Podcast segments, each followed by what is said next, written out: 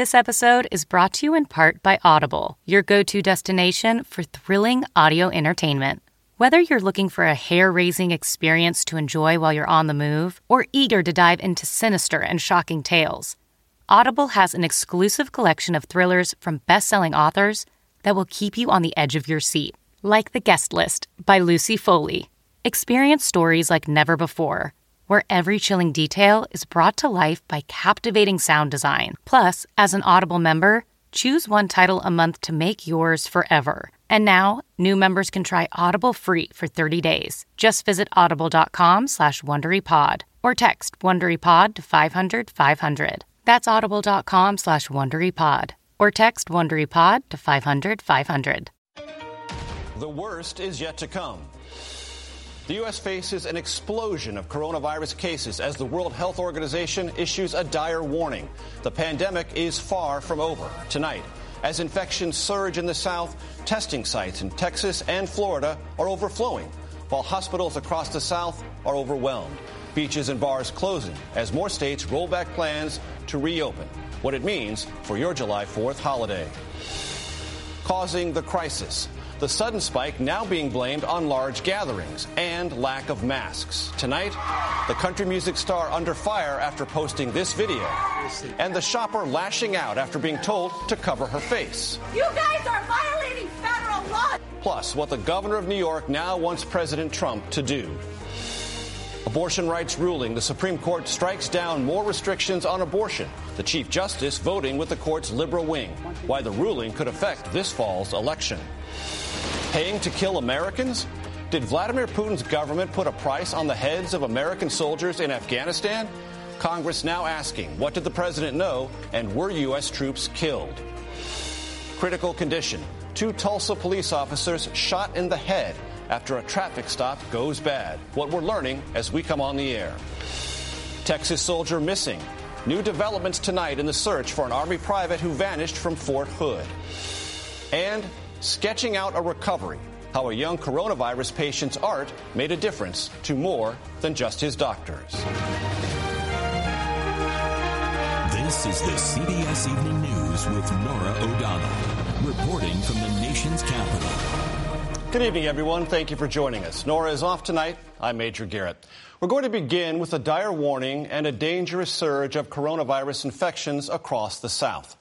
The World Health Organization now says the pandemic is far from over and that it may actually be speeding up. Here in the U.S., more than half of all states are seeing increases in cases, overwhelming hospitals, and leading to long lines at testing sites in Florida and Texas. And as we head into the July 4th weekend, the second big holiday of the summer, experts are warning we may be paying a price for how states handled the first one, Memorial Day. About half of all new cases in the U.S. are in California, Texas, Florida, and Arizona, forcing some governors who once touted reopening to order new closures. Tonight, Arizona's governor says he is shutting down bars, nightclubs, and water parks for a month. Beaches and bars in Florida are also shutting down, and New York and New Jersey are rethinking just how fast they want to reopen restaurants. As we come on the air, the virus has killed more than half a million people worldwide, with about a quarter of all those deaths right here in the U.S. There is a lot of news to get to tonight. And of course, our team of correspondents is standing by to cover it all. CBS's Manuel Bojorquez is going to lead off our coverage tonight from Miami Beach. Manny. Well, Major, over the weekend, Florida reported a one day record for new COVID 19 cases, more than 9,500. Today, the reported number was down significantly to about 5,200. Still, it's a large enough increase that four counties have decided they will shut down their beaches over the 4th of July weekend.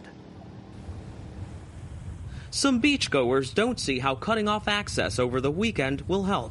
I don't have a problem with the beaches being open because I don't think that's what's causing the problem. People 35 and under now account for nearly 40% of cases statewide. Miami Mayor Francis Suarez. What do you think went wrong here?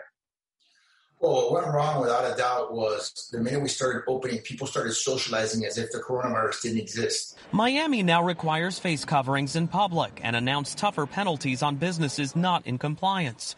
New Jersey has decided to postpone allowing indoor dining given the spikes in other states. New York City may hold off too. With cases mounting in California, Governor Gavin Newsom dialed back reopenings. Eight counties, including Los Angeles, have now closed bars.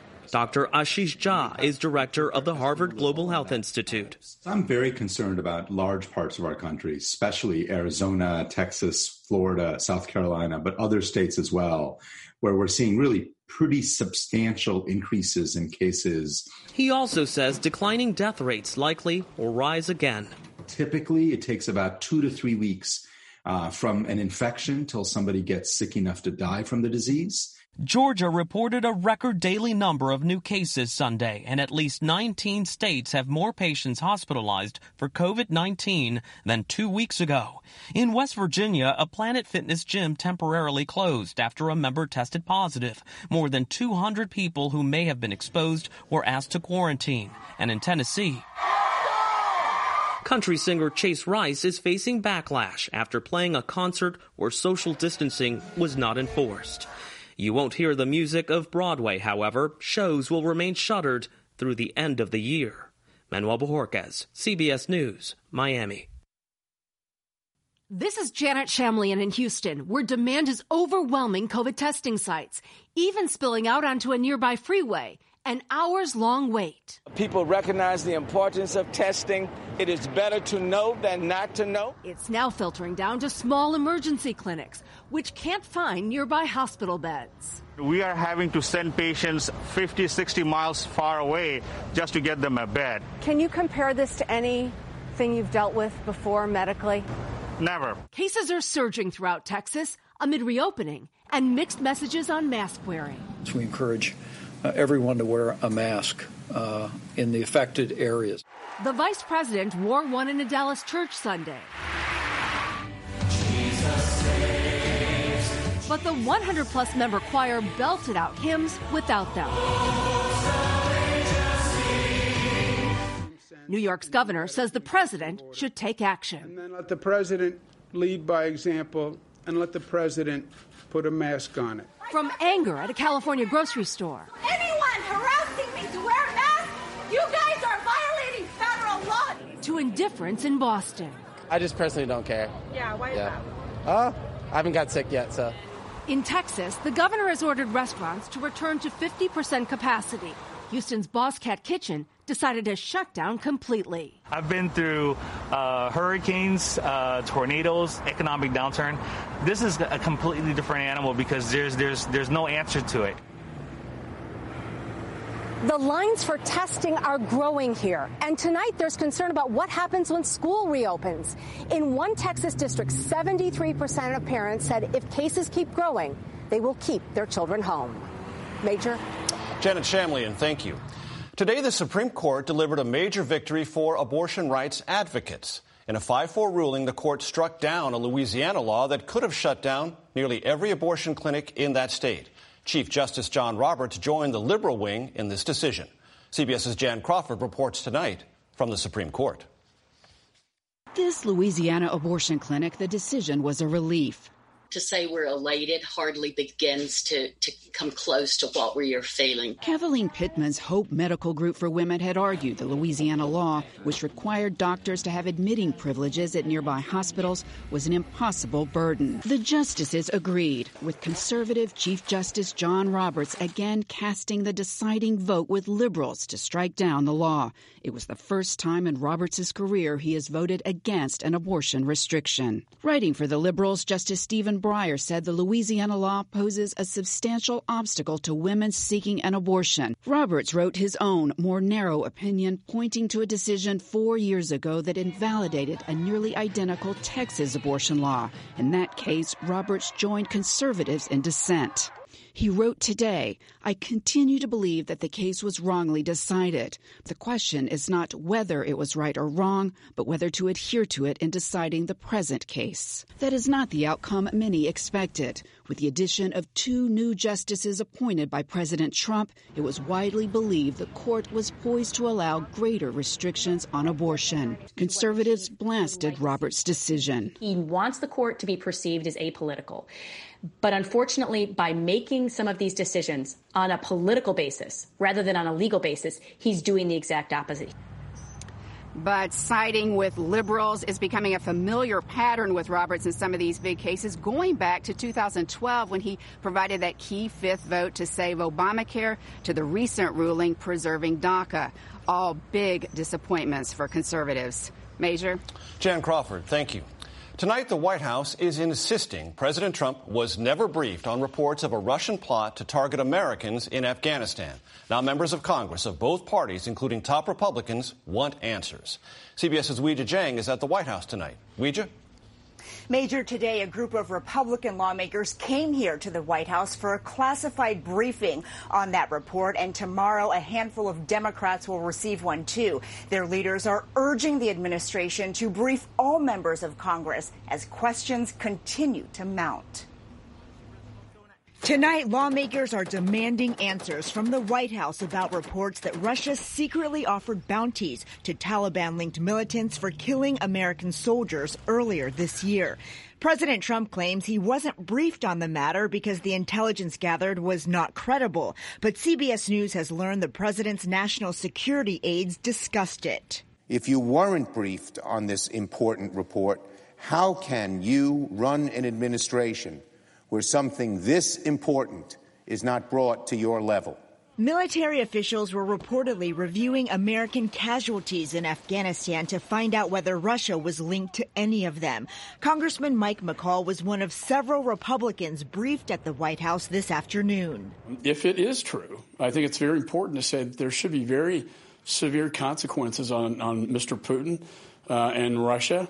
Uh, they are not our friend. Congresswoman Liz Cheney was also in the briefing. Earlier on Twitter, she asked what has been done in response to protect our forces and hold Putin accountable. Democrats claim the president's coziness with Russia may have influenced the administration's response. Despite what Donald Trump may think, Russia is not a friend, they are a foe. CBS News has learned the intelligence community knew about the allegations and that while the CIA believed them to be legitimate, the National Security Agency questioned their validity. The White House says that's why President Trump did not hear about the assessments. So intelligence is verified before it reaches the President of the United States, um, and in this case, it was not verified. Presidents often receive intelligence assessments presented with varying levels of confidence. For example, information that is used to track and thwart terror threats. Sources tell CBS News the term verified is not typically used within the intel community.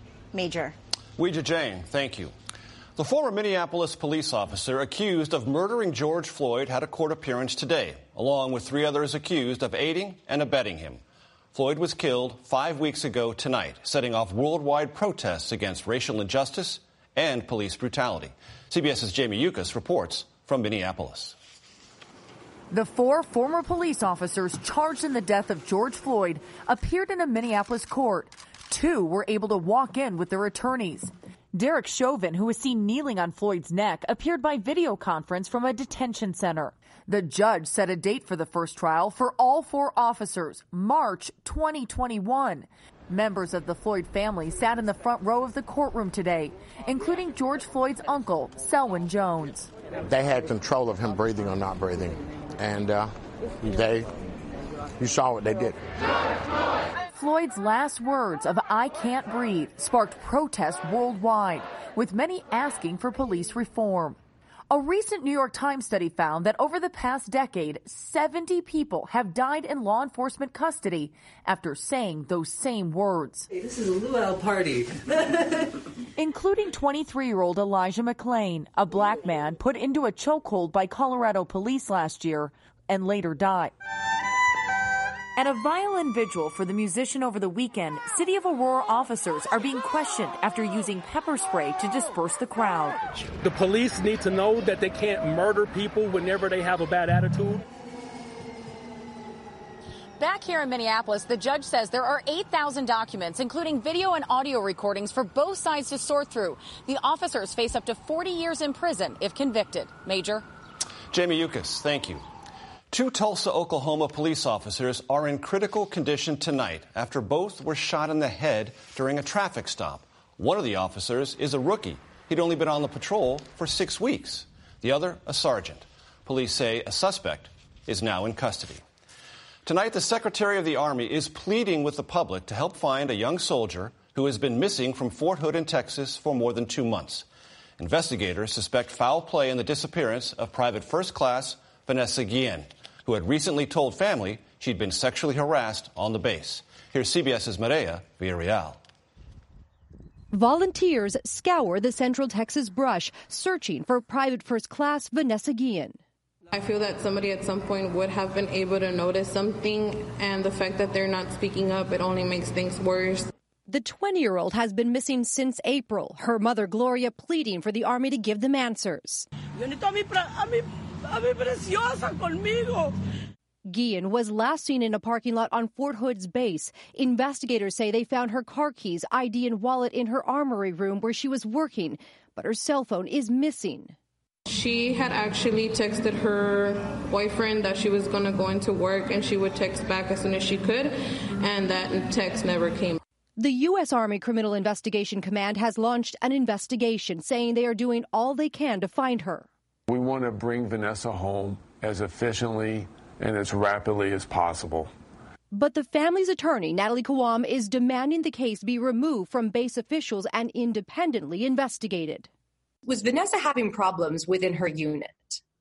Well, we understand that she was sexually harassed by a couple of her superiors at two different occasions that she reported to her family and her friends and her colleagues at work.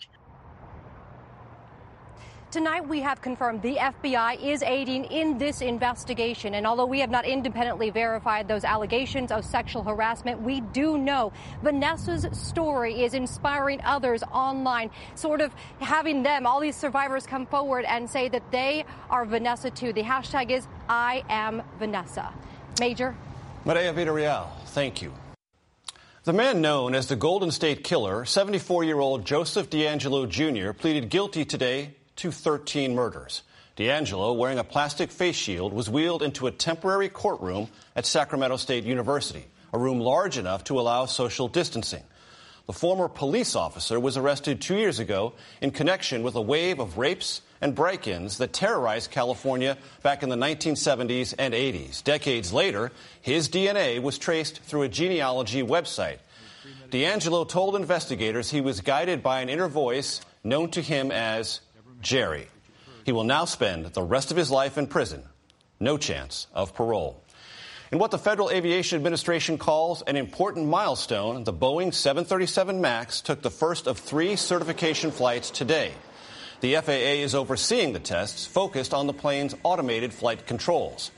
The 737 MAX has been grounded, you might recall, since March of 2019 after a pair of crashes overseas killed 346. Boeing said it hopes to get the MAX back in service later this year. It is the job of doctors and nurses to heal. That is a given. But sometimes it can work in reverse. Here's CBS's Meg Oliver. Last month, 17 year old David Vargas was hospitalized for the COVID related inflammatory syndrome that has been striking children. These people with, you know, masks and gowns and gloves come into your room, you can't even see their face it's really strange. I found a way to endure it and go through it, you know, with the things that I love to do. Vargas loves to draw. He found his subject matter at his bedside, doctors and nurses under layers of PPE. It made me feel seen in a way that I hadn't experienced. Dr. Alana Siegel is a pediatric resident with Mount Sinai Health System. I just want to pull down my mask and say, This is my face, this is who I am, I'm taking care of you, and I'm not able to do that and it feels impersonal and seeing that he took that and ran with it and made something completely beautiful out of that was very rewarding. Dr siegel even has a namesake a seagull. She calls it her spirit animal. What i found so funny is that everyone said you know he didn't even have to write dr siegel on it that they could tell it was me just by the way i held my body and moved my arms. It was a very uh, alana siegel pose Dr. Siegel was so blown away by the way that you drew her. Um, she feels like you brought her alive. I'm really happy that you know she sees the the life in that picture, and I'm I'm happy that it put a smile on her face. A picture worth smiling about. Meg Oliver, CBS News, Montclair, New Jersey. To be seen helps. On tomorrow's CBS Evening News, out of the hospital but far from well, we'll tell you why so many COVID 19 patients face a long road to recovery. And if you can't watch us live, well, don't forget to set your DVR so you can watch us later. And that is tonight's CBS Evening News. For Norah O'Donnell, I'm Major Garrett in Washington. We hope to see you tomorrow. Good night.